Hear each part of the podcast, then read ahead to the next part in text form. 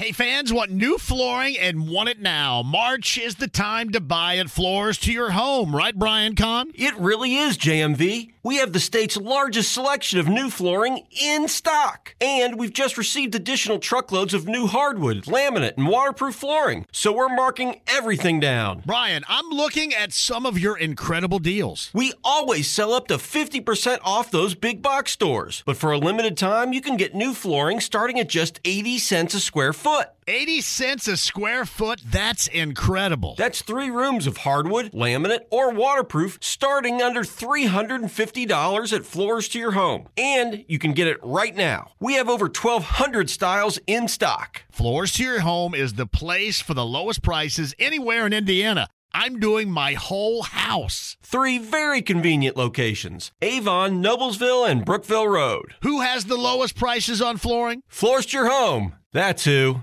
On the Andy Moore Automotive Group hotline from the Indianapolis Star, he is Joel A. Erickson, who covers the Colts, joining us. So, what was yesterday, you think, a signal regarding that trade of Stephon Gilmore that, all right, this team is not going to be that good this season. We're going to try to squeeze out some more cap space, you know, maybe get a guy that's going to be 33 years of age as a corner to a team where he can try to get a win because certainly a year ago it probably was not what he expected. Was that a signal, a warning shot of sorts for folks around here to what to expect with this Colts team in 2023? Well, I think I think the the first warning shot is just sort of the when when Jim Irsay said we're, we're you know basically at, at Shane Steichen's introductory press conference that all but said you know we want to draft a quarterback. Uh, you know r- rookie quarterbacks are not uh, you don't when you draft a rookie quarterback you're not expecting uh, to get the the benefits immediately in terms of wins. Um, you know you you could go through just about any of the young guys who are out there right now who are really really good, and none of them. Some of them didn't play very much the first year. Some of them played and and it was up and down. Some of them, you know, in Burrow's case, uh, he was pretty good, but he got hurt, and even before that, they weren't winning. You know, so usually usually when you're in this position, you're you're probably not uh, going to win. I think you know the what what Andrew Luck did in his rookie season in terms of a, a win turnaround is is the exception, not the norm. To Joel A. Erickson of the Stars on the Andy Moore Automotive Group hotline. I think part of the issue here is is that this the fans have been promised so much over the years, and there has been um, nothing delivered. It, it makes it, I think, even more tough for them to buy into something like this right now.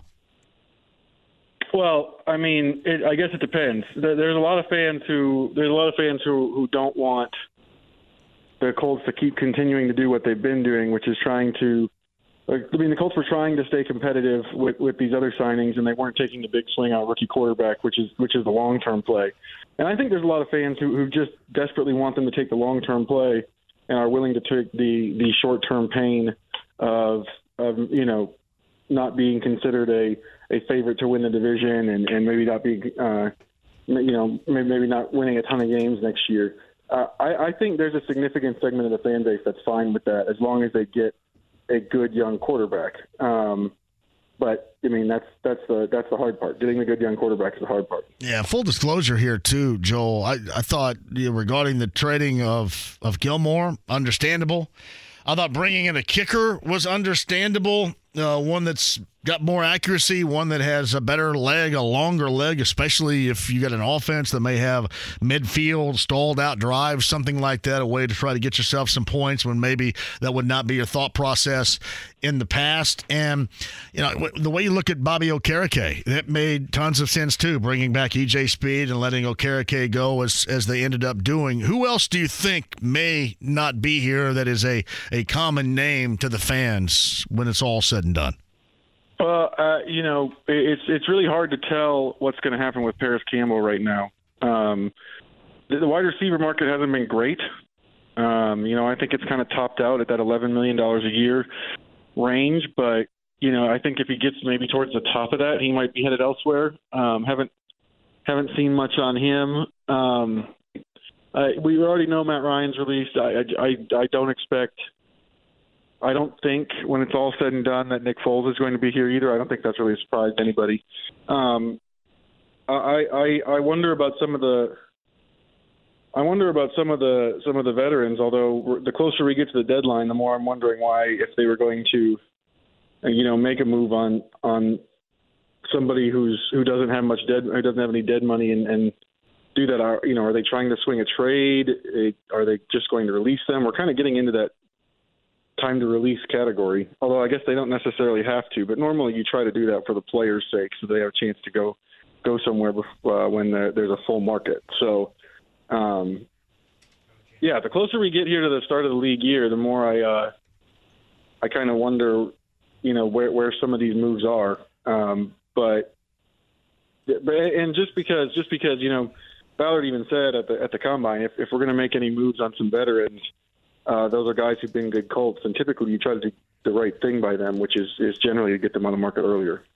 Joel A. Erickson of the Stars on the Andy Moore on a Bullet Group hotline. Um, Samson Ebukam, who comes here as a free agent from the Niners, a defensive end, um, 27 years of age. I'm assuming that will spell one year, a one and done for uh, you know, as far as you know what you're doing with uh, uh, Ngakoue moving forward here.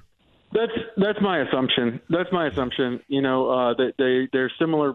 They're similar body types, similar players. Um, Ebukam is is better, much better against the run. Uh, he actually had. Um, I it depend to some degree. It sort of depends on which statistical uh, thing you use, but the one I use, Sports Info Solutions, has him as having six more pressures than Ngakoue in about 70-ish fewer pass rush snaps. Uh, so I, I think that's probably the case. That I still think that there's probably they, probably need to make some more moves on the defensive line. You know, just just going by what Chris Ballard's own words, he's always said they want to have, you know, eight or nine. Well, right now I count seven. I've got Paye, Odeyingbo, Buckner, uh, Grover, Ebukam, uh, Tyquan, and then Eric Johnson, who was a fifth round pick last year. He only played. He didn't play a ton, but was always kind of a developmental guy because he had extremely good explosive stuff. And he played at Missouri State, so he's a small school guy. Um, so I'm kind of expecting him to be in the mix. But that that still leaves, I think, if if I'm thinking of it, that leaves probably three, right? Because you got to assume at least one is not going to pan out for one reason or the other. Injury, you know, doesn't fit the scheme the way the way you thought, something like that. So.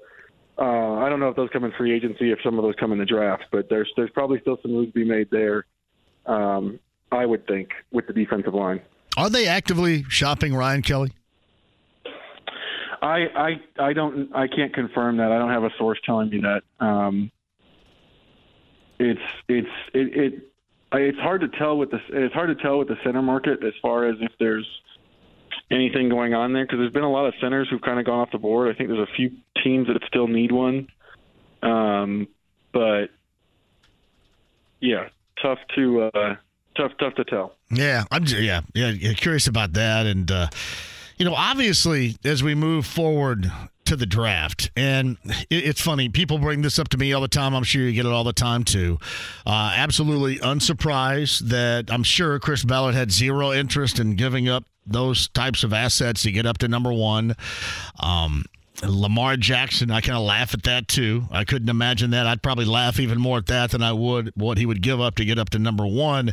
My assumption has been the entire time, semi educated, if you want to call it that, my assumption has been they stay at four and believe where we are right now, they can draft Will Levis right there. You think that that is certainly an option as we move forward here to the draft?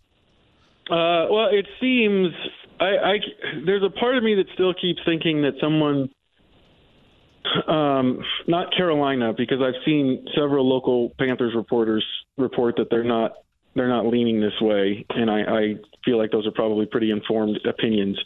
But I, I still keep wondering if, if maybe there's a chance that the Texans fall in love with the possibility of Anthony Richardson and and kind of shake things up by making that pick at number two, um, leaving one of the you know Stroud and Young types to probably be fought over at three, I would guess.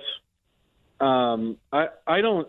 I I think I think the most likely scenario, though, the way it sits right now, is that it's a it's a Richardson versus Levis uh, decision at four, maybe at three. Um, you know, there's some the Raiders have have still said they're open to trading up. You know, they signed Jimmy Garoppolo, that kind of thing.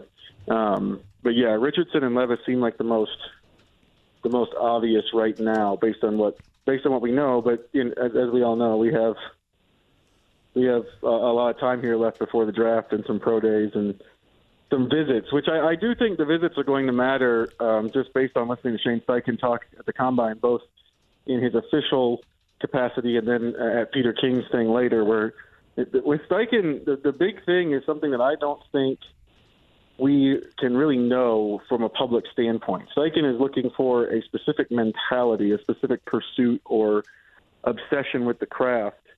Uh, and and I think you know there's I think if you like I think from a, a media standpoint, I think for the most part, every kid, every quarterback's coach is going to say they have that. But Shane Steichen is the one doing the evaluating of that. He's the one looking for something that he saw in Hurts and Herbert and Rivers. And so I think that's the hard part of this is is I I think that's the most important thing to him over any physical trait. And it's it's kind of hard to handicap who that guy is um, without Steichen telling us. So Joel A. Erickson of the Star is on the Andy Moore Automotive Group hotline. So Ashton Dulin's coming back. I do want to double back to something you brought up regarding Parris Campbell. Uh, is there any inner meaning there? I, I, thought that what he showed and the fact that he stayed healthy uh, would give him an opportunity to return and and obviously not break the bank for anything here. And you know, whomever they end up drafting is going to need some help. So, as far as Dulin coming back, does that mean anything re- eh, regarding Campbell? And the other aspect of it is, is there a veteran wide receiver that you think they may like to bring in to help out this group move along this season too? There's not anybody that I really like more than Campbell for the Colts. Um, I, I just in terms of some of the guys that have come off the board and stuff. It's just it's just not a good. It's not a great veteran group here. You know, um, I'm looking at I'm looking at the free agent list right now, and there's just no names that are jumping out at me as somebody that I'm I'm super excited about bringing in as a three. Um, definitely not necessarily. Definitely not over Campbell. Um, he, he had a good season. I, I know he's got the injury history and everything. He had a good season here last year. They they know him pretty well. Um, but I, I I've just been thinking that there's a chance that they get outbid for him uh, by somebody else. Um, but it, it wasn't a good free agent class to start with, and now um, some of the younger guys, some of the guys in their mid you know mid twenties that are more the Chris Ballard signing of of teams that are I guess in build mode, if you want to say that. Uh, some of those guys are kind of kind of gone, and a lot of the guys that are left are like you know Adam Thielen's in Carolina today. He's 32, and Nelson Agholor's 29.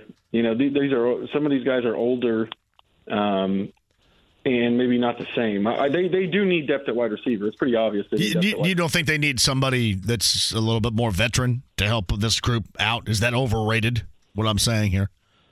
Uh, yeah, I, I, I don't think they need. I don't think they necessarily need someone to show guys the ropes. Uh, not with Reggie in the room, you know. Um, not, I, not I thought he may have the rope shown to him some too, a little bit more. So I, I mean, just it's a theory, and I'm sure it may be garbage. Just, so just like what a veteran, like the veteran player perspective, you don't necessarily have that with every wide receivers coach, but you absolutely do with Reggie Wayne. You know, um, now, I, I don't know if there's if there's another part of the wide receiver game that uh, of the wide receiver coaching, like if you if with a different, you know, like when Nick Sirianni was coaching wide receivers, uh, obviously that was a coordinator's mind, and there's some some schematic stuff he can add, and, and Reggie might be doing some of that stuff. But in terms of the the the how to play the game, what to look for, all that stuff, that was stuff Reggie was good at, you know, in training camp last year. I, I was I did a story shortly after training camp where those guys were saying like he's telling me stuff to look for that no one, no position coach has ever told me to look for, and it's always right. So um, I think that he kind of handles that as far as the the having an old older guy there. Plus, those older receivers they they generally want to go someplace where. Um, you know they they want to have a chance to contend, and right now, with without knowing who the quarterback is, without knowing any of that stuff, Colts don't look like that team. You think uh, getting Matt Gay in here was important for a variety of the reasons I brought up a little bit earlier? I I uh, I saw some fans were pretty upset at that, and I I was kind of joking with uh, kind of joking with with somebody else that after I've spent at least two years uh, criticizing the Colts for for not doing enough at kicker. It would be pretty hypocritical of me to to see them, you know, go out and get an experienced, uh, not experienced kicker, a, a very accurate kicker, uh, and and and not like that move. Right? You know, I it, I think some people had an issue with the money. It, it, really, in the grand scheme of the things, the in the, in the grand scheme of the cap, it's just not that much. Um, you know, of, of five and a half million is is out of two hundred and I think the Colts' effective number was 232 million. That's not very much. Um, and and just the last four seasons, basically since age caught up with Adam Vinatieri, the Colts have had an issue with kicking in every single one of those seasons. Obviously, there was Vinatieri in 2019. Um, Blankenship was okay as a rookie, but he had that missed 33 yarder against Buffalo in the playoffs. Uh, misses the game winner, gets injured, all the uncertainty in Baltimore. And then obviously last year they they lose there they they didn't lose but they they tie the opener because he misses one on the foot and and that's that's the thing if you have a, an actual kicker that you believe in the other thing is you know people are saying well we're we're not in win now mode well if, if Matt Gay is the guy here he'll be the guy here for the next decade and at some point in the next decade you'd hope that they're in win now mode at some point you know. Yeah. Hey, Joe, final thing, and we always hear this, it is so cliched uh, before and around draft time. We go with the best player available mentality. So if mm-hmm. the Colts were to draft a quarterback at four, would they violate that? Well, that's a good question. Um, because I think most people think that Will Anderson is probably the best player in this draft, the, the pass rusher from Bama. Uh, I do think that most teams, even if they don't say it, they end up violating that for quarterback.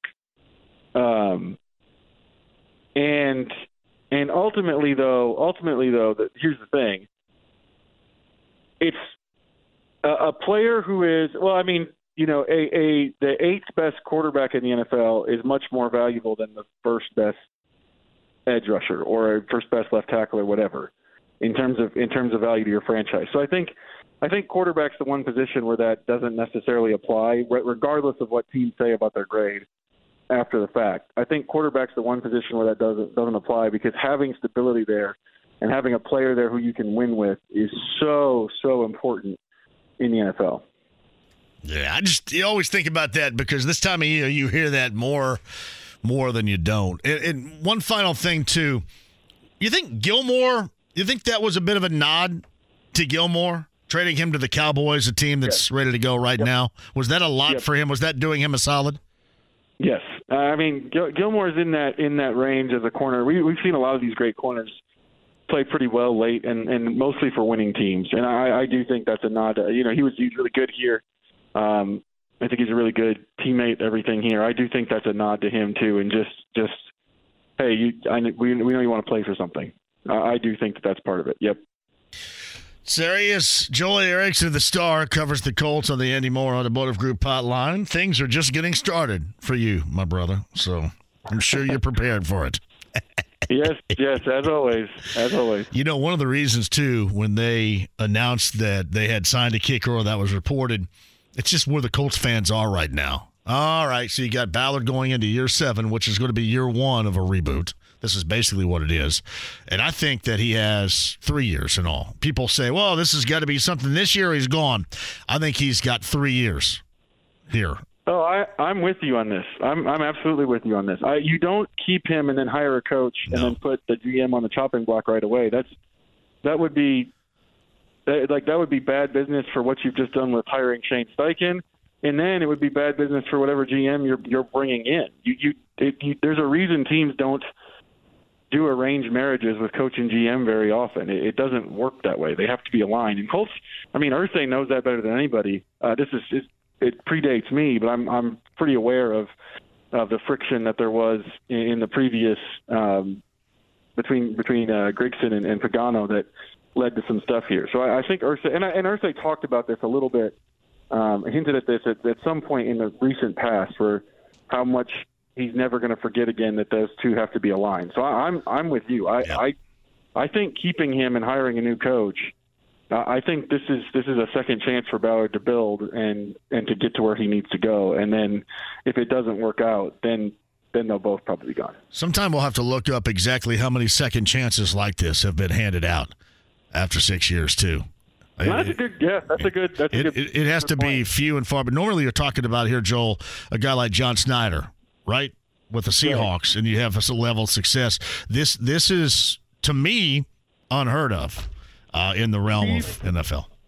Does Steve Keim maybe fall into that a little bit? Um, well, he's gotten to hire some coaches, or I mean, he's he's done now, but he got to hire some coaches, I think. he yeah he did, he did. I he, did they have? Did, 2013 to 2022 for for Steve Keim, and the Cardinals during that time not not the greatest record, I, I would guess. how many times they hit the playoffs? A good Well, question. at least once. Anyway, that's that's for a later date. I thought I'll bring it. We'll bring that up next time you come on. Okay, well, I mean, it's it's a good point. Looking at it historically, that's that is a good point. Joel, I appreciate you more than you know. We'll do it again soon. Life is full of things to manage your work, your family, your plans, and your treatment. Consider Kesimpta, ofatumumab 20 milligram injection. You can take it yourself from the comfort of home. If you're ready for something different, ask your healthcare provider about Kesimpta and check out the details at kesimpta.com. Brought to you by Novartis Pharmaceuticals Corporation. Welcome back to Dealing Together. First caller? I bought three sweaters to get the fourth free. Oh, you got fleeced. Next caller? I traded my old Samsung at AT&T for a new Samsung Galaxy S24 Plus and shows my plan. That's not a bad deal. It is not. Our best smartphone deals. Your choice of plan. Learn how to get the new Samsung Galaxy S24 Plus with Galaxy AI on us with eligible trade-in. AT&T. Connecting changes everything. Offers vary by device, subject to change. S24 plus 256 gigabyte offer available for a limited time. Terms and restrictions apply. See att.com slash Samsung for details. Andy Moore, Automotive Group Hotline, Gold and Black Illustrated, friend of the show. will be happy to know as a part of the JMV takeover and B105.7 this weekend, while he is paying attention and obviously to Boilermaker basketball, that there's going to be a hairband weekend going on at B105.7. So buckle up. That's that's music to my ears, my friend. You know, when I'm working, John, I turn my I'll turn the TV on, go to go to YouTube. I'll, I'll just find me like a YouTube 1980s hair, hair metal uh, channel. Give me some Cinderella. Give me some Rock Goddess. You know, you name it, Y&T. Some of the deep cut. Oh, the Y and T's. That's huh? the 80s, my friend. Y&T. How about that? That's a deep cut. How often do you go to Don Dokken? Is that often? Yeah, we're we're big. My wife's a big Dokken fan too. She kind of was always smitten with Don Dokken. Uh, he's Oh, really age now? But yeah, we love Dokken. Yeah, great white.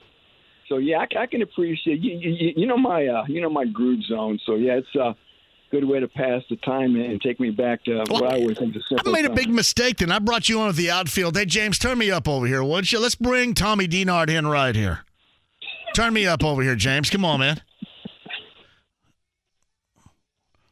Uh, joining us now from Gold and Black Illustrated on the Andy Moore Automotive Group hotline. There it is. And he's rocking like Dokken. It's Tommy Dienhart. Hello, Tommy D. Good. Hello, John. That's my that's my walk up music. That, that's nice. That, that's, that should be my walk up music every time I come on the show with you. All right. I just want to make sure you're thoroughly comfortable while on this program. I love it. Yes, sir. Yeah, it's like I said, a lot of fun. And you know, here we are. I mean, you, I'm sure you guys have been neck deep in these brackets. And Right. The first thing that hit me on Sunday was I flashed back to 1988. Yeah, I show my age when I say that, but 1988, Purdue actually opened against Fairleigh Dickinson, who they could play in the first round this year. The second round that year, John, they played Memphis State up in South Bend. I was at that game against Larry Finch and the Tigers. Of course, Purdue could play Memphis this year in the second round, right? Yeah. Then there's a chance, John, in the bottom half. Was that Kansas State there too? Yeah, Kansas State. Mitch Yeah, Richmond. Kansas. Yeah. Kansas State's in the bottom half of the bracket, approved bracket this year. Of course, Kansas State was the heartbreak team in 88 up in the Silver Dome. So, yeah, a lot of eerie parallels to 88. Of course, Purdue fans hope the outcome's a lot different this year, obviously. Man, Mitch Richmond was a badass, though. Honestly, Oh, nobody knew. It. You know what's funny is that year they came to West Lafayette in late, late December. Purdue smoked them by over 20 points. Now, I got one quick trivia question for you. You remember who the coach of K State was then? uh, Hartman. Lon Kruger. Well, Lon Kruger was there then. Was it? Uh-huh. Was, was I right about? Was there a Hartman there that was before Lon yeah, Kruger? Yeah, yeah, yeah. Hartman, Hartman, Jack Hartman was Yes. there for a long time in Manhattan. But yeah, Lon Kruger, boy, I tell you what, great coach. That's really where he launched his career. Obviously, went on to a lot of great things from there. I just um, that may have been, if memory serves, uh, senior in high school, by the way, having a blast at the time. But if memory serves, one of the most frustrating games in the history of Boilermaker fan and of Gene Keady. I just remember him on the sideline being as frustrated and as angry as I've ever witnessed. We've seen a lot. Well, there was one 1990, John, Right. in the Hoosier Dome. Purdue was a number two seed. That was the year Steve Scheffler was the Big Ten Player of the Year. Remember, they played Texas in a second round game, and they got beat. They hit a they hit a shot late, and Keady thought there was a foul that wasn't called, and he went off. Got a big fine after that ball game. That was one of the most living moments right there in Naptown in 1990. Is there similar apprehension as they get ready to embark on this tournament? I mean, just a great regular season. You win the regular season in the Big Ten by three games, close out the Big Ten conference tournament. But man, all of that is quickly forgotten because for most Boilermaker fans, from Friday and then into the future is all that really matters right now. Is there any apprehension from Boilermaker fans about that? One hundred percent. I mean, um, not not to take away what what happened during the regular season and, and, and in Chicago last weekend to pull off the daily double there or the, or the season double it was impressive. But here we are again, John. It's March. We all know the struggles Purdue's had there. We, I mean, just, just watching the last six minutes of that game on Sunday, Purdue fans had to be scratching their eyes out, wondering what's going to happen when, when some of these other Big 12 teams and whatnot come and try to swallow up those freshman guards. So, you know, you know as well as I do, it's a guard game, right? Having great seven foot four players is great, but th- this game usually comes down to who's got the better guards. And Purdue's got some nice guards, but they're freshmen. Um, you wonder how they're going to handle their moment. I think that the struggles of Fletcher Loyer are well documented. Um, will David Jenkins get to play more? Uh, so again, I think there's, there's certainly trepidation for Purdue fans anytime you get to March. I think you bring up a good point. I would expect Jenkins to get more clock now because of those struggles. I- Is there going to be they're going to be I hate to say it this way, a shorter leash in terms of of the freshman because of his shooting struggles here recently and going to Jenkins and trying to get more and trying to milk that because that is really the reason, one of the reasons why he was brought in in the first place. Yeah, I mean, just what he did on Sunday, the shots he he came in and hit off the bench. It's nice having that off the bench. I think if you look at the box score, they both played roughly the same amount of minutes, about 20, I think. But what was excruciating was the fact that in crunch time, it was it was Loyer that was on the floor uh, instead of Jenkins. You got you got a guy in Jenkins who's almost a 2,000 point career score. His story is well documented, obviously, too, where he's played what he's done. Why, why, why not cash into all that experience and that savvy and use him, especially in crunch time? I mean, Loyer doesn't have it, and he hasn't had it for a long time. So it, will- it's going to be interesting to see how, how, how he's handled. You don't want to lose his confidence. I think he's had a little issue with one of his knees and a calf, too, so he hasn't been totally healthy. But still, I'm paying. I, I lean on Jenkins. Uh, before we uh, travel on, uh, Todd Meyer, who's a huge, and I mean a huge Boilermaker fan, documents this for us. 88, Detroit, Kansas State. Everett Stevens dribbled the ball off of his leg out of bounds, and that was the ball game. Clearly, that still haunts Todd Meyer. It haunts a lot of people. That was a. I mean, I guess you, you were a senior in high school in '88. That's year you got asked. Yes. Yeah, that was the same year. What that was the year Kansas and the uh, Manning and the Miracles beat Oklahoma in that championship game, right in '88. Yeah, Yeah, Stacy King and Billy Tubbs. They were. Uh, yeah, and then that, that Kansas played Kansas State in the Elite Eight that year up in the Pontiac Silverdome. So yeah, that was a fun year. Of course, IU won it the year before. Remember, Purdue won a share of the Big Ten title in '87 with Indiana. And in some ways, John, I think that Purdue team may have been better than the '88 team because that '87 Purdue team had Doug Lee on it. Still, he went on to play in the NBA for a while. So, a nice run for uh, for the Boilermakers there in the late '80s. Doug Lee. That Doug is well done. Yeah, Doug Lee spent time in the NBA, didn't he? A number of years. That's a deep cut for you. He had a sweet mustache too. Did he have a mustache when he was like in fifth grade? yeah, he did. He was he was a big buddy of uh, Doug Altenberger. he grew up like in Washington, Illinois, over there in Central Illinois. So oh, he was man. good, man. He was a nice shooter, and um, yeah, I mean the Boilermaker memories in March. I remember too, John, and in, in, being in Indianapolis in 1996, watching Duke play like Eastern Michigan. That's when Krzyzewski wasn't coaching because he was hurt, and they kept staying over the PA to score the Purdue Western Carolina game. Purdue was a number one seed. That's Yeah. last time they were number one seed. Of course, that was the game they almost lost. They almost lost. Yeah. The whole stadium would groan every time they would announce the score of the Purdue game. It was un- unbelievable. Of course, they, they hung on to win that game. And, of course, subsequently lost to Georgia in the second round that year. Doug Lee. I'm just glad you brought that up. You brought up Doug Altenberger too. We could do this forever. Like Yeah, this, th- we could go the rest of the show. I could give you uh, Anthony Welch and Efrem Winters and that group with Doug Altenberger. So That's fun. That was that was my those were my college years. I worked in the sports information office, so I'd go to keep stats at all the games.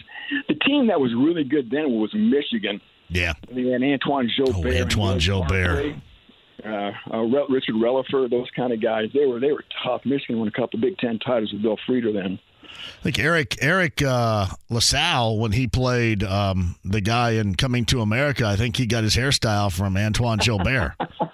Antoine Joubert was sweet. So that was a lot of fun. So tonight we'll find out who Purdue plays, right? Yeah. Yeah, I was talking to Matt yesterday about that and he, he says that is, you know, not difficult did he say, but it's it's a little odd to have to wait like that and not know who you're going to prepare for in a short period of time. What'd you think overall about the draw that the Boilermakers got? I think it's pretty good. Some people don't think their their region is, is quite as tough. Marquette's the two seed on the other side of the bracket. Of course, Purdue beat Marquette way, way long earlier this season. It's a different Marquette team now. So you got Marquette, and of course, in Purdue's half still, you have Duke and Tennessee. And of course, Purdue Tennessee was a recent vintage NCAA game, that, that classic they played in 2019. So maybe they play Tennessee in the second weekend. A lot of people, John, are picking Duke out of that that that uh, that region, right? Right. Jon Scheyer's team. So it's going to be fun. These guys were cut out for it, but just to get to just to get to the Sweet 16, playing a team like Memphis, who knows? Maybe FAU beats Memphis. That's a 31 and three FAU team. There, there are there are no gimmies once you get by that first game and in, in, in, that, in that second round for anybody. How does the season that Zach Edey had overall compared to seasons in Boilermaker history, individual Oh, one of the player wise? Well, one of the best. You know, I uh, I uh, got to follow a lot of the, the big dog team in '93, '94. I went to I went to Lexington that year and saw them beat Central Florida and Alabama. Then went to Knoxville, and uh, you know for the for the Sweet 16 in the regional that year, and saw them beat KU. They lost to Duke and Grant Hill, and, and and big dog season was off the charts. You you obviously remember what he did. It's kind of funny. I think time forgets about Glenn Robinson and what he did statistically uh, as well as just carrying that team. And what Edey's done this year has been phenomenal too, right? I mean, just otherworldly. So it's been a lot of fun to, to watch him and follow him. And John, I think there may be a good chance they can get him back next year. Yeah, I would imagine so too. There hasn't been any anything at all said about it. No, I, I think I think maybe you know we'll I don't know. You know they, they've got their collective. They may not even need to use their collective to maybe keep Zach. You know, I think with his personality, with the image he's cultivated, with the game he plays, I think a lot of people would like to be associated with Zach Edey. That's number one. Number two, we all know he's not a top NBA prospect, right? He's not like walking away from being a lottery pick. Um, I guess it just depends on what you want out of life, but he likes he likes college, and uh, he's a special guy, and uh, in a lot of ways. And I think maybe if if, if everything works out, you know, I, I guess I wouldn't be shocked if maybe uh, maybe he's back. Maybe it's still a long shot, but I, at this point, if you were to ask me, I'd put it at 50-50 right now. Oh, you're 50-50 as of this year? I think I think there's a Really? 50 shot that he comes back next year. See. I would, I would honestly, I sit here thinking it's clo- more close to 100. percent You would certainly know better than I. I, I just didn't think that there was a shot at all. You think there's a hundred percent chance? Yeah, I back? do. I do. Okay. Well, okay. Why, uh, why, why would you suggest 50-50, just out of curiosity, Tommy You- D? you- I, I guess you never know if, there, if there's an overseas opportunity. If uh, if one team falls in love with you, what he's going to hear when he goes through the draft evaluation process. But maybe it is 100. percent um, I don't know. Uh, I don't know Zach personally, I, I talked to a lot of people in and around the program and with the university, and uh, I guess I'm not to the point where I think it's a total slam dunk. But uh, again, 50-50, still pretty good odds. If, if they get the National Player of the Year back, which I think he's going to be the consensus National Player of the Year, coupled with having Braden Smith and Loyer back, course, you know Mason Gillis, whoever else, you got Myles Colvin coming in. Um, boy, John, that's a team that I don't know what everybody else has coming back, but the very least, is a preseason top five team next year. Maybe the maybe the preseason number one team. He is, I think, mid second round by some of these mock draft predictors right now. I, I, guess my question would be of course, we've never seen it because we watch his dominance game to game in doing what he does in the post for Matt Painter. Does he have any any face up type of shooting game range whatsoever that you've ever seen? Never, never in a game. You know, he's got that nice little jump hook, but no real game where he can face up, face the basket and, and knock down a jump See, shot. because people tell me about Trayce all the time, Trayce Jackson Davis. Hey, you know what? He can shoot from outside. He just doesn't in games. People say that. I've never heard anybody say that. You know, seeing Zach actually face up and take any set idea, shots. Any idea what a guy like for the Fort Wayne Fire Ants makes? What did what, what, what did G League get? Um, what twenty five? I think. I mean, he would definitely be. I, I think he would be an overseas type of guy. Yeah. You were right about one thing. All it takes is one team, and we yeah. we argue about that regarding Trayce Jackson Davis. I just think Trayce is different because Trayce can be utilized as a rim runner, and right now there just does not seem to be a spot whatsoever for the talent that Zach possesses. I mean, at a high level, don't get me wrong, but it doesn't seem like that anybody in the NBA would take a shot, uh, take a chance, take a shot at that. You know the NBA better than I do. I, I don't follow it that closely, but you always hear about being able to guard what the, the pick and roll, the pick and pop, being able to rotate. Yeah, it just seems like he really struggles to defend, and not, not beyond just being a rim protector, obviously. Um, so that that seems like a, it, it would be a liability for him. There's a lot of things we know he does well, but it seems like that's a detriment. That's crazy for people of our era, John, who grew up. Yes. All those big guys, boy, they were, they were like, remember Shawn Bradley, those guys who get snatched up in the draft very high, and now it's like. Well, look at all they went through to get Yao Ming here, too. Yao Ming. And... I mean, that was just like a comic book character when he came over. But yeah, just, like everything in life, it just always evolves and changed. It's just, it's too bad.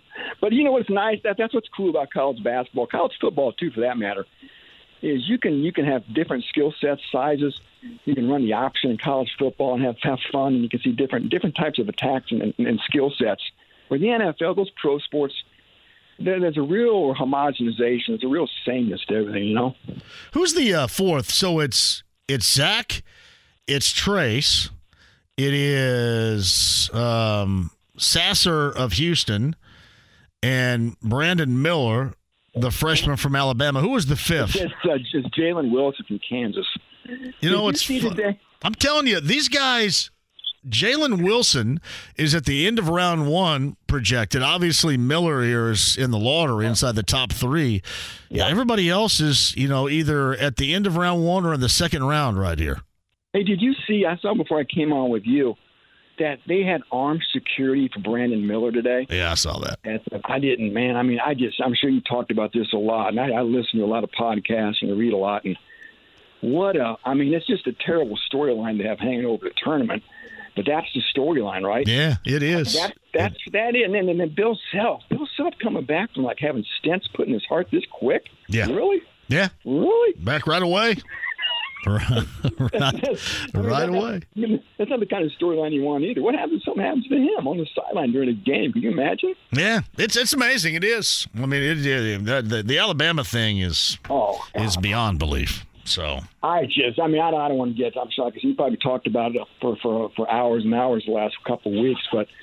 How can you not, if you're Bama, at least sit him now for a little while? I mean, if your standard is, well, he wasn't indicted, he can play. After all you know, wow. I mean, it's just it's just unbelievable. I don't unbelievable. believe I don't believe Nate Oats has really cared too much about oh. that. I think he's about winning games. So if he's if he's you or I, if, if you or I are the tenth guy on that team and we do that, we're suspended the next day. Yeah, well, if, you're the tenth guy on the bench, you know. it, it, it makes it makes you wonder, you know, once they get into the deeper details, you know, in depth after the season, and he moves on from Alabama, you wonder, you know, what Nate Oats' fortunes may end up being there. Just not right now. Just not right now because you know what matters to them right now. Oh God! But how how that's going to be viewed after the season, and then after the season is when maybe they they decide to take the high road, right? And hey, yeah, I mean, how about the SEC? They they they just bring Chris Beard into Ole Miss. They're going to, right? if, you read if you read the details of that police report, well, you shake. You guys, I'm sorry. I think I think Will Wade at McNeese State and already being suspended is much better even than the Chris Beard to Ole Miss. Well, so. then, well, then, well, then, football wise, they they bring in Hugh Freeze to Alabama. And then, of course, Texas A&M brought in Bobby Petrino. So that, that and the SEC, I mean, we all know we all know it matters more. It just matters more in the SEC. It certainly does. And uh, I guess I like to win as next as much as the next guy. But man, at some point, you got to draw the line and say to yourself, it's just a kind of a game. You know, is it really that important to sell your soul and and bring in some of these kind of nefarious characters? It is uh, Tom Dienhart at Gold and Black Illustrated. How far do you think this Boilermaker team can go, Tommy D? Uh, well, I think it can go to Final Four. I, mean, I got him in the Final Four. Should I feel secure? I will. Yeah, why not? I mean, if matchups fall right, if the big key, of course, is going to be can they hit their shots from the outside? Can they hit their threes? They're not. They haven't had a good game shooting threes. It seems like in years. I'm exaggerating there, but because we know Zach is going to get all the attention. If Purdue's knocking down shots, forget it they're going to be able to play with anybody. That's going to be the key. They got to find their stroke. They got to get Loyer in a groove. Braden Smith can't always go 0 for 8.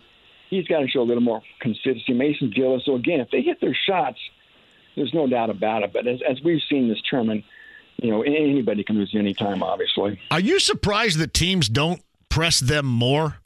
Yeah, yeah. I mean, how many? You would think at this point, well, they've had how long have they had to work on this? It seems like months.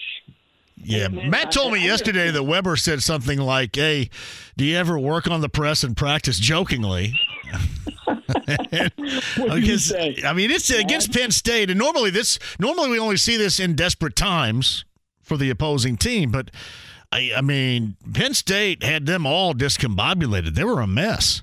That's I mean that's that's what that's what that's what makes Purdue fans toss and turn at night, I guess. And uh, is and can you imagine?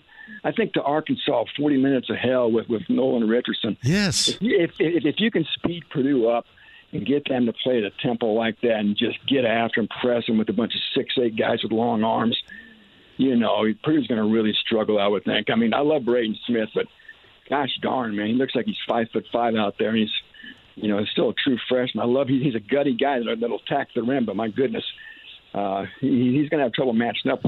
I think as, as, they get deeper in this in this big dance. The one thing when I watch is if if Caleb Furst is rebound putting back or cutting mm-hmm. and cutting to the basket and laying it up or up and unders, that's great. When he squares up and shoots a three, you might as well run back to the other end. to me, the, the, the two key guys, you know, Newman's really come on. Newman's got to play well. He does. Yeah. And of course, Mason Gillis too those two guys can give you a little injection of athletic ability. They can run the court, good defensively. Newman's gotten to the point where now his, his offense isn't, isn't clicking. He doesn't let it affect his defense. We've seen him play pretty well defensively, and they need him at least on the defensive end. He can get some turnovers, get some easy run rundowns off of turnovers. So again, uh, to me, Brandon Newman and Mason Gillis may be the guys who really hold the key aside from previous hitting shots as well. Does uh, does Furst hit those threes? Because I, I, maybe it's just when I watch, it just seems like when he he does it a couple of times a game, and from what I've watched, it rarely, if ever, goes in. He can. Everybody on that team, except for Edey, can can score up and hit a three. Even Trey Kaufman Renn can go out and hit a three. So there's there again. There's not one guy that plays meaningful minutes that cannot hit a three again. So that uh, these, there's not many guys. So a lot of them. So forty, he shot forty two percent from three this year. Did Furst. Yeah. Furst? Um, I, I, don't. Yeah, I'm, I do not have the stats in front of me. Because I'm looking at his splits right now. It said 42 percent on the season, yet 19 and a half at home. So he must really blister it on the road, I guess. Maybe the, yeah. yeah. He's a guy who can, you know, he, he's one of those guys. There's a lot of guys on Purdue that they may not score any points or one or two points in one game. The next game they'll have double digits. So I guess it's nice having an array of guys who can step up if somebody's having an off night. Um, the one constant, of course, is always Edey and the load he carries. So, yeah, they they, they got some guys who can all shoot it, but they've just struggled of late to do Yeah. collectively well here for, for for for at least one good stretch of games here. And if you go cold, as we know, boy, it'll be Yep. lights out for you. Uh, you get on a run though. You get on a little bit of a run. You don't have to be a great shooting team to get on a run of a couple of day games consecutively where, where you look like one, and that's part of uh, I'm sure Boilermaker fans and their hope. Tom Dienhart of Gold and Black Illustrated covering the Boilermakers and more on the Andy Moore Automotive Group hotline. Lover of Dokken too. Appreciate you, brother. Be good, John. Hang in there. Have fun. All right. Well, enjoy watching the game. Stay in touch. You know it. Thanks, Tommy. Life is full of things to manage your work, your family, your plans, and your treatment. Consider Kesimpta, ofatumumab 20 milligram injection. You can take it yourself from the comfort of home. If you're ready for something different, ask your healthcare provider about Kesimpta and check out the details at kesimpta.com. Brought to you by Novartis Pharmaceuticals Corporation. Welcome back to Dealing Together. First caller? I bought three sweaters to get the fourth free. Oh, you got fleeced. Next caller. I traded my old Samsung at AT&T for a new Samsung Galaxy S24 Plus and chose my plan. That's not a bad deal. It is not. Our best smartphone deals. Your choice of plan. Learn how to get the new Samsung Galaxy S24 Plus with Galaxy AI on us with eligible trade-in. AT&T. Connecting changes everything. Offers vary by device, subject to change. S24 plus 256 gigabyte offer available for a limited time. Terms and restrictions apply. See att.com slash Samsung for details. Meantime, Andy Moore Automotive Group hotline. Kevin Bowen joins us in the morning show. Kevin and Query. Have you noticed that Jim Irsay has been a lot more quiet and away from social media here recently? Yeah, I guess now you say that, um, yeah, he probably has. You know, to be totally honest, John, I'm always curious who is actually firing off send on. How often do you think it's him? Tweets. How often do you think it's him? Well, I, I think if you look at the punctuation of the tweets, we can probably decipher when it is him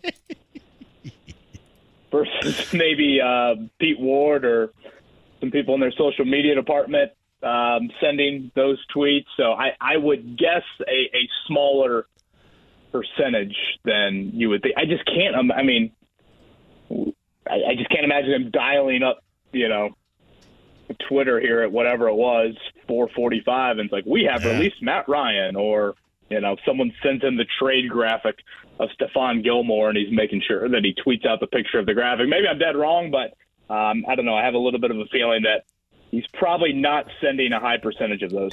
Kev, we've been talking about, haven't we? Um, lineman, a kicker, and bringing back Ashton Dulin is basically the what only skill position that some of us were looking for that they have addressed so far with Parris Campbell still hanging out out there. And I know that it's not like that there's a great deal of, for example, wide receivers or skill position players uh, on the market. It's not very robust, but I guess we all should not be surprised whatsoever the path so far that Chris Ballard has taken because, as we've all talked about, there's not going to be much of a change whatsoever.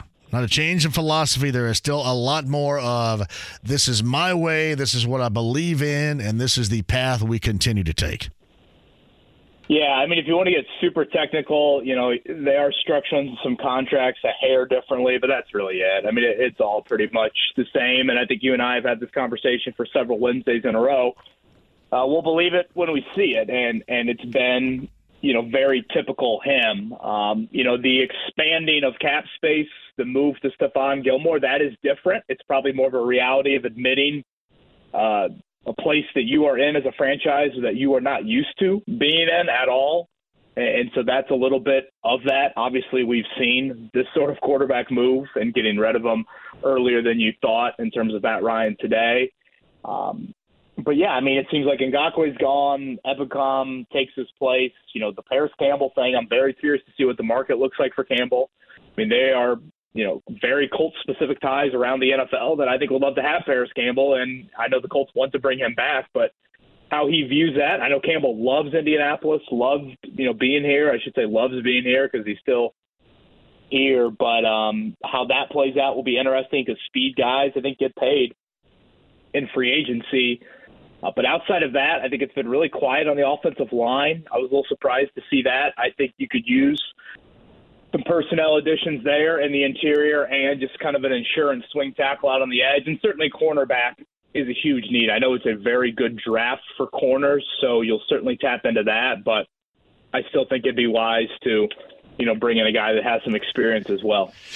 When you say tap into that, that makes me giggle. Well done.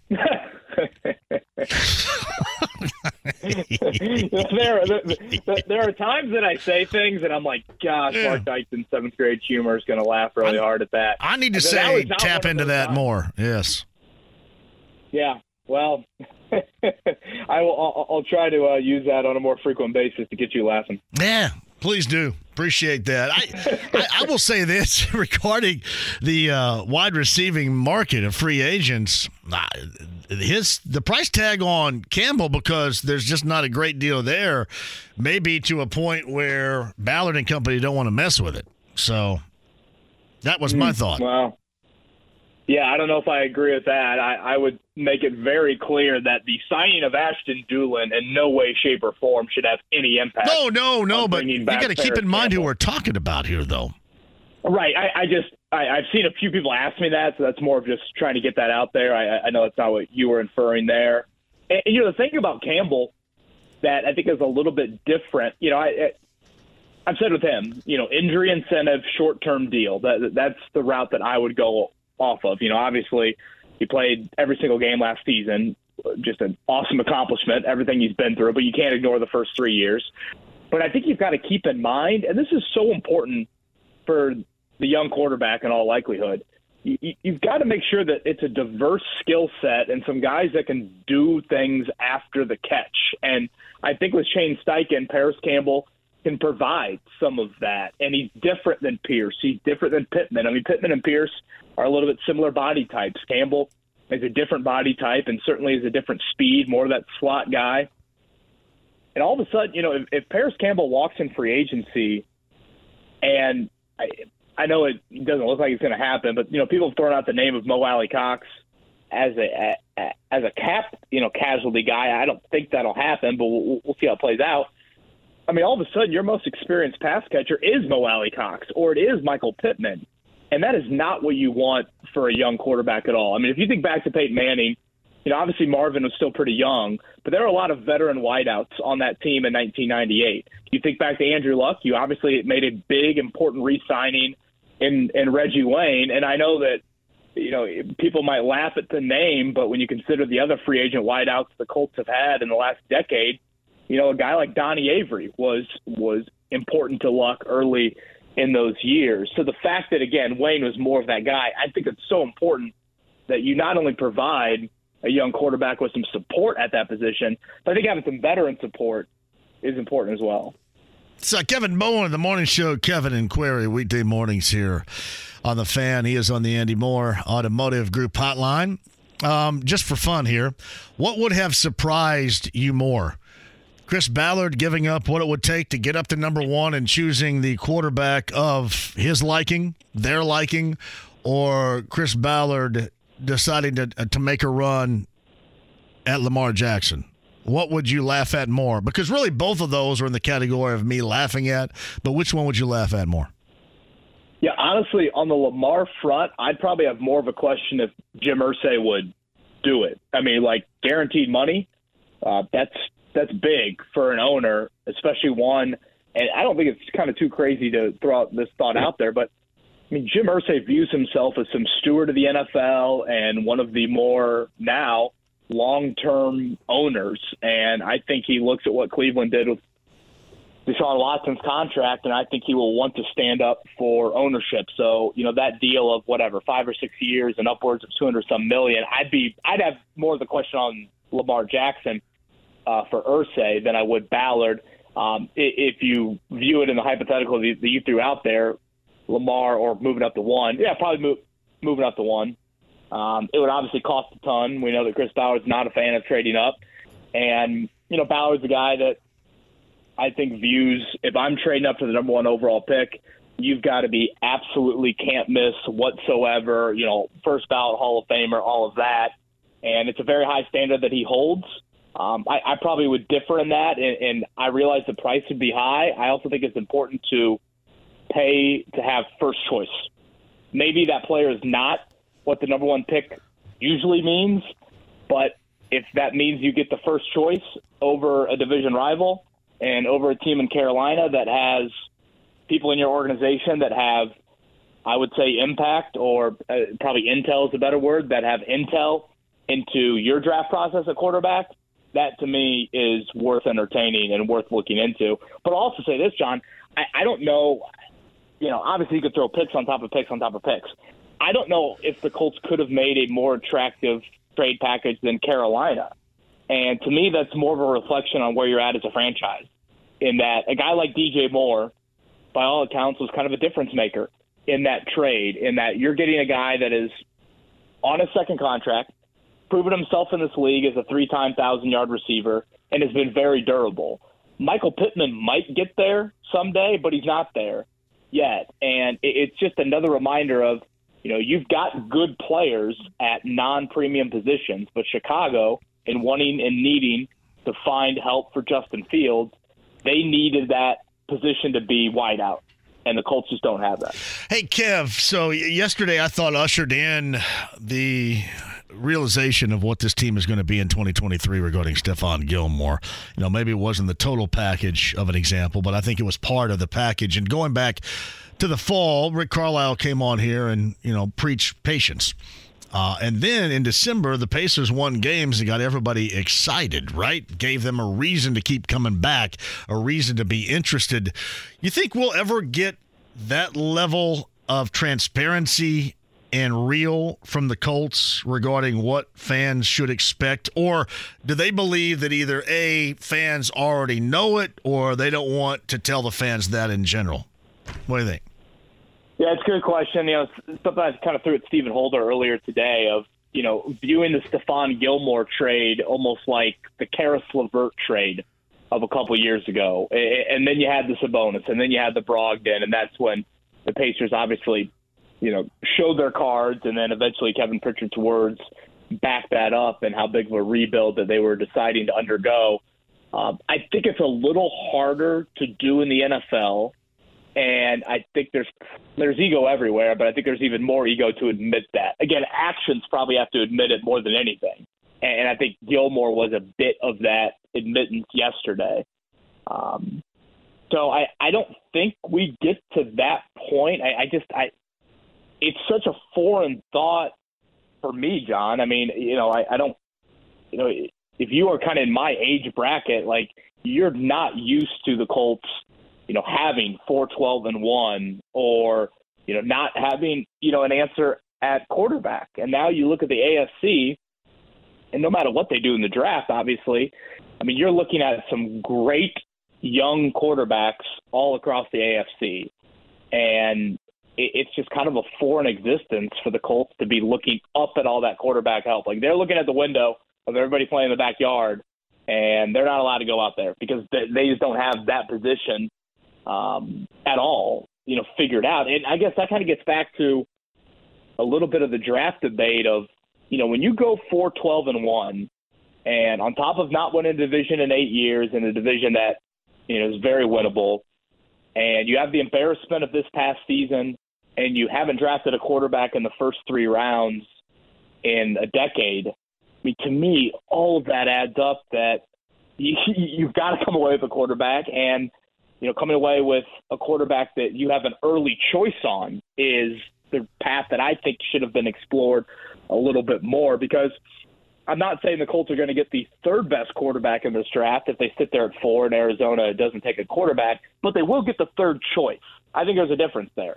You know, having the third selection at QB doesn't mean you're getting the third best one, but it means you've got to dodge other teams. And again, I think it's worth repeating you are dodging teams in Houston that's in your division, and you'll see that franchise obviously uh, a whole lot here moving forward. And then in Carolina's case, I know a lot of people think Frank Reich, of course, with a little bit of the intel. I'd point more towards Brian Decker who is a big part of the Colts completing the draft profile on these guys. He was actually he sat in on the head coaching interviews throughout. He's a close confidant of Chris Ballard's. He left to go join Frank Reich in Carolina, and he's a guy that does a lot of kind of the uh, the neck up, you know, part of the profile on these draft prospects.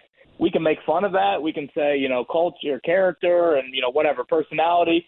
That matters when I think you're separating quarterbacks. Like if you find that drive and there is a separator there, that matters. And if you're Brian Decker and you know the opinion that you gave Chris Ballard in the fall and going out and seeing those guys, you're probably going to make sure Carolina knows that as well. And I'm curious if that played into Carolina's urgency to get all the way up to number one. Hey, Kev, you were there when when I had Chris Ballard on a couple of weeks ago at the combine. He kind of the first thing he started was joking about trading down. And I never took that as a joke because I think that that is always just a part of the way that he is built. And I still think that he would be absolutely unafraid to trade down. I believe that they think right now, or I guess you would have to know, that they like one particular quarterback and they can get that quarterback at four as we sit here right now. But do you think there's any thought with going a different direction at four? And then I, don't know. I guess you'd have to trade up with a second rounder with what they have right now, trying to get in a you know a deal where you can maybe take a look at at Hooker or somebody like that as a second round pick at quarterback. You think that at all is being tossed around as a thought? Um, I I, I do. Um, I I do. I I also think at this point you got to toss everything out there. But to to your point, um, I, I think it is something that's being discussed you know, a couple questions I would have. First off, I don't think Hendon Hooker gets to you at pick 35. So to your point, oh, you have to trade up. Yeah, him, yeah, you've got to get. I think you got to get back into round one.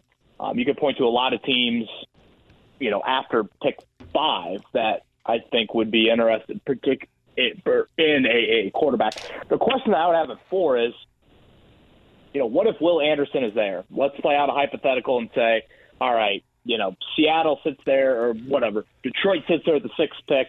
They have another first round pick. I think it's 18. Let's say they trade up to three and they draft a quarterback. Now Arizona moves back to six, and now three quarterbacks are off the board. So it's either Will Levis or Will Anderson.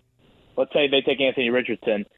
Uh, the Lions do to sit behind Jared Goff for a couple years, and the Colts are sitting there, and you have that debate of you know, Anderson, Levis, or you know whatever, maybe a trade back you know, if you were to say, and I don't know if Will Anderson is this player, but if you were to say Will Anderson, defensive end out of Alabama, is going to be a dozen sack guy for the next decade, considering how important that position is, would you take him right there?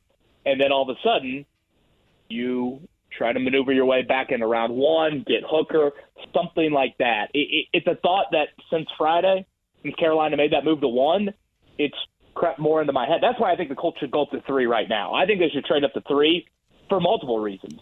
Uh, because you now are in control of where the draft can pivot and can start. We know one and two is going to be a quarterback. You get up to three, and either you have the pick, and let's say it goes C.J. Stroud one, Bryce Young two. You have the pick of Anthony Richardson or or, or Will Levis, and you also are now fielding all these calls because, you know, let's say in a few weeks, John, the Florida Pro Day happens, and Tennessee sitting there at at 11, and with a new GM, they're like, "Oh my gosh, Anthony Richardson, he blew us away." We had a private workout with him after the pro day, and we are sold on him. Well, you don't want Tennessee calling Arizona in late March, early April, and getting up to three, and now you get the fourth selection at quarterback. I think those are all possibilities you've got to play out. I know that some might say uh, moving up one spot is kind of a waste. I'd want to move up there to either have the choice under this scenario of a Levis or a Richardson, or your field fielding calls, and maybe you trade back, you know, in a month again. So maybe you don't make the selection there at three after you reevaluate and see what type of trade calls you would get. But that's something I think you would you need to look really, really long and hard at here uh, very soon. Hey, Kev, I think one of the people that would say or feel that that would be a waste would be the guy making the decision, and Chris Ballard. Four to three, or hopes he does not have to be thrust into that, because that would seem like that's very unballard like trying to give up to Right, but- something. And and you know, not be sold. I mean, you would really have to be sold on four, unlike we believe, right? I mean, how, how sold do you think they are on this quarterback? Uh, wouldn't you have to be sold on the guy you believe all along you can get it for unlike you were sold enough to trade up to have you know the pick on the person you're sold on? I, I mean, there's not a lot that makes a great deal of sense about a deeply rooted belief in the quarterback they're going to be selecting. We assume. Yeah, I, I guess to the first part of your question there, it's time for Chris Ballard to start doing un-Ballard like things. You know, when you've done it the way he's done it for six years, going into his seventh year, um, you, you're fortunate to still have a job. Ninety some percent of GMs with his resume would have been fired at this point. Um, it's why the the last two Januaries, the first question I've asked them in each press conference has been, "Do you feel like you need to alter your roster building philosophy, whatever you want to call it, approach because it has not worked out and the trajectory is going the other way. It's not like you've, you know, you, you, you've done, you pivoted in year four and now you're starting to see some positive signs. No, no, no. It, it's going the other way heading into year seven.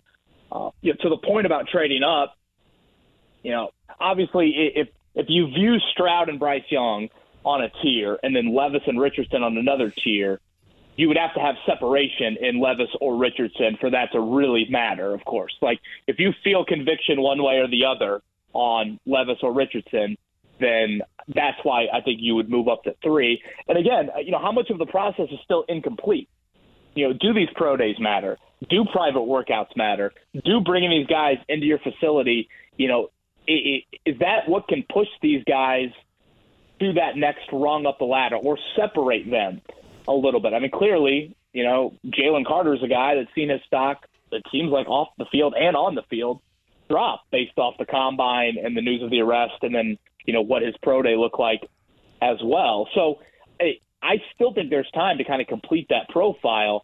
And that's why I think you got to get ahead of that. Get ahead of it either for your own sake or get ahead of it in case another team wants to jump you.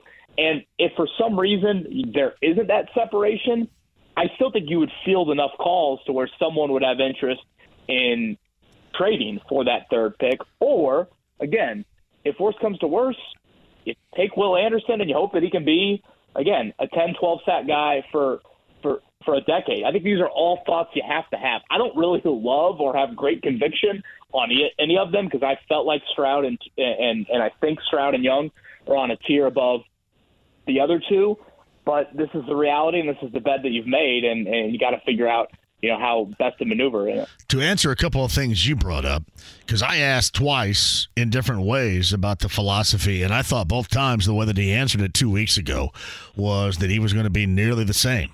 And we know that he's he's going to be hard headed about this. I don't see him changing much whatsoever, and we've kind of seen that certainly to a degree so far. And the other aspect is when you're talking about pro days, as much stock is apparently what they put into the combine compared to what they see on film, I, I would have to think they put less stock into these pro days, which are ready made even more than what you see at the combine, right? Even though if it's somebody that hasn't thrown until they get to their own pro day, for example.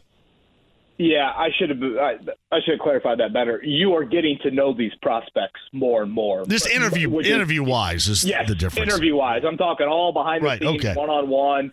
They're coming to your facility for a top 30 workout and or a top 30 visit is i think how it's phrased. And obviously the visit is not about going into your indoor facility and working them out. It's about you know taking them out to eat and you know all right you know here we are at whatever boathouse grill right there by the facility and and, and Get my lobster and dirty. you. Um, boathouse grill a great a great spot by the way Oh, Um, I'm sorry. I, know, I was I was thinking of Rick's Boathouse and Cafe Oh, sure. out there. So Rick's. Rick's as well.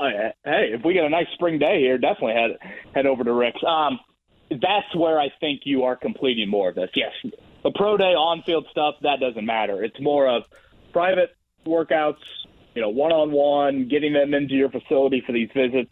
That's when you are kind of completing this profile. And you know, Shane Steichen said it, you know, a few weeks ago at the combine of that's oftentimes what the difference is. You know, you can work with their different athletic traits. Um, Shane Steichen has probably proven that uh, more than a lot of people with his quarterback background. But what you what Steichen has said is kind of a non-starter, you know, you have got to make sure you're wired like Jalen Hurts, like Justin Herbert, like Philip Rivers, and that's what I think you're finding out in more of these behind-the-scenes stuff. All right, Kev, what's your final four look like? Ooh, I got my bracket. Oh boy, that's my wife's bracket. Let's see what my wife's got. My wife's got uh got Maddie. Let me hear Maddie's first. Let me see that. Yeah, Let me hear that. Maddie's got Baylor. I don't know if that's a Valpo connection there, but she's going with Baylor. Did she go to Valpo? Oh, well, no, I just uh, Scott Drew. I, I I just thought a little bit of a I don't know Homer Drew sort of connection here. Did Maddie go to She's IU got- with you? She did. So she's got IU winning it all. She's got Purdue in the championship game. So not, not too much venom towards West Lafayette there from her. And she's got the fighting Jamie Dixons coming out of the West region. There you go. Well, TCU action. Hey, did you guys meet when you were drunk? um, sure, yeah. Uh, but fortunately, we also then talked sober and everything. No, seriously, did you really out, meet yeah. when you were drunk? We, uh, I mean, she went to Chatard. I went to Cathedral. Like we kind of had some mutual. Oh, Friends. so you already I mean, knew one another, so you didn't really meet. Because I met my wife. I was com- I was 19 different ways blasted. Yeah, I, I, I will say, like the first time it turned into like, hey, we should go on a date. There were there were definitely a couple drinks involved. Did yeah. you did you guys Um, do so dates first- alone, or did you? I was a group date guy. Like I wanted all my friends around me on a date, and still yeah, would. the first couple were were one on one, but yeah, we did do. I, yeah, yeah, I, I can I can I can think of a couple group. I love group Couple group dates. dates, Group dates. Group dates at McCree's Deli. There was nothing better than that. I love that. Uh, my final four. I've got Arizona. I've got Arizona beating UConn in the national title game. UConn. I have Arizona, Purdue, Texas, Gonzaga. I have I have Arizona and Gonzaga. That's Tommy Lloyd, the longtime assistant for Mark Few and Mark Few. And I have Gonzaga winning, and here's why. Because this is a season where they're a three seed. This is a season where they've been to two national championship games and lost. This is a season where even I have said they're not nearly as good as they have been at least eh, a couple of times in the past five or six years. And in the landscape of college basketball, where everything is even, so much parity going on out there, I think this is going to be the team for Mark Few that breaks through and they won the national Really? title. Okay. I've got them losing to UCLA in the Sweet 16. It does seem like this Gonzaga team is totally different than the one, you know, Purdue saw early in the year. So yeah, I feel I don't know. I feel I don't know if I feel good about it, but like is Marcus Sasser healthy for Houston? And I think one of Purdue's toughest games would be Memphis in round two. Well, don't say that because we got to get FAU in there. I don't want any Memphis. Well, I, selfishly, I would like to see FAU because um, they got a 7'1", 240 pound Russian dude, and I'd love to see Goldin. Zach Edey go at it. Goldin. Yeah, that's, I believe um, he transferred from Texas Tech, if uh, memory serves, and what Dusty said. So. D- Dusty May was great with you. Uh, Oh, he's a good dude too. He and he has he's been at this for such a long time on so many different staffs and I know what he he puts into it. I I'm surprised, I guess because you're playing right now, but you had these jobs open, you know, Ole Miss goes, you know, with Beard the clown and I think uh, Stoudamire gets Georgia Tech. I was a little bit surprised. I haven't heard any mention anyplace else in a in a, a Power 5 type of conference, but he seems to be cool with wanting to stay. I just I hope for his sake, Kevin, this is true, the outlook inside the transfer portal. Um, I hope that if they play well, at least in a game against Memphis, or even with the body of work they've already presented, I hope that you don't have guys get poached because you know there's going to be a lot of that going on. Could we get him in South Bend? Would he take the Notre Dame job? Why didn't you ask him that? Yeah, yeah. I don't think he wants me to take it there. I, I mean, listen, Boca Raton's a good, good place to be. Um, yeah, just I wonder how how other teams may treat his team. You know, as far as trying to to break it up. And again, it all is either the body of work so far or what you end up doing in in this first game or these first two games if you're fortunate enough to get there. But no, I'm really proud of him. I really am proud of it and happy for what he has done. And I think IU wins at Kent State, which is to me questionable. I want to pick Drake over Miami, but um, I guess I'm kind of gutless there. If Miami beats Drake, I think Miami is going to be a big problem after that first win for IU with their guard play in that second matchup. So. Are you saying South Bend is better than Boca Raton? Is that what I heard? it might be. Yes, much better, much much better. I know we're better. up against it, but I got I got Drake in the Sweet 16. I, I got Do you? Kent State winning. Well, DeVries is a good player. He's a good player, and I've said we all need him along. and his dad in South Bend. Yeah, I said all along that they could win. I, I just that initial matchup against Miami, I'm a little bit skeptical about that for Drake. And Drake, by the way, Drake struggled in December, but they have been lights out since. So that's good for you. So. Miami's big guy a little banged up. So Yes. I'll be curious to see how that one plays out. And by the way, Jim Larrañaga will not play Dusty anymore because it was a close game last year. So Miami is not on the Florida Atlantic schedule. So Larrañaga said, "Nope, we're not doing this anymore." Yeah. He does, he does kind Coaches. of rub me the wrong way. Coaches and their challenges and their mantras and all that crap make me laugh sometimes. My brother, I appreciate it. You and Jake tomorrow morning at seven. Yep, John, enjoy the uh, road shows here coming up for you then. Hey fans, want new flooring and want it now. March is the time to buy at Floors to your home, right, Brian Kahn? It really is, JMV. We have the state's largest selection of new flooring in stock. And we've just received additional truckloads of new hardwood, laminate, and waterproof flooring. So we're marking everything down. Brian, I'm looking at some of your incredible deals. We always sell up to 50% off those big box stores. But for a limited time, you can get new flooring starting at just 80 cents a square foot. 80 cents a square foot? That's incredible. That's three rooms of hardwood, laminate, or waterproof starting under $350 at Floors to Your Home. And you can get it right now. We have over 1,200 styles in stock. Floors to Your Home is the place for the lowest prices anywhere in Indiana. I'm doing my whole house. Three very convenient locations Avon, Noblesville, and Brookville Road. Who has the lowest prices on flooring? Floors to Your Home. That's who.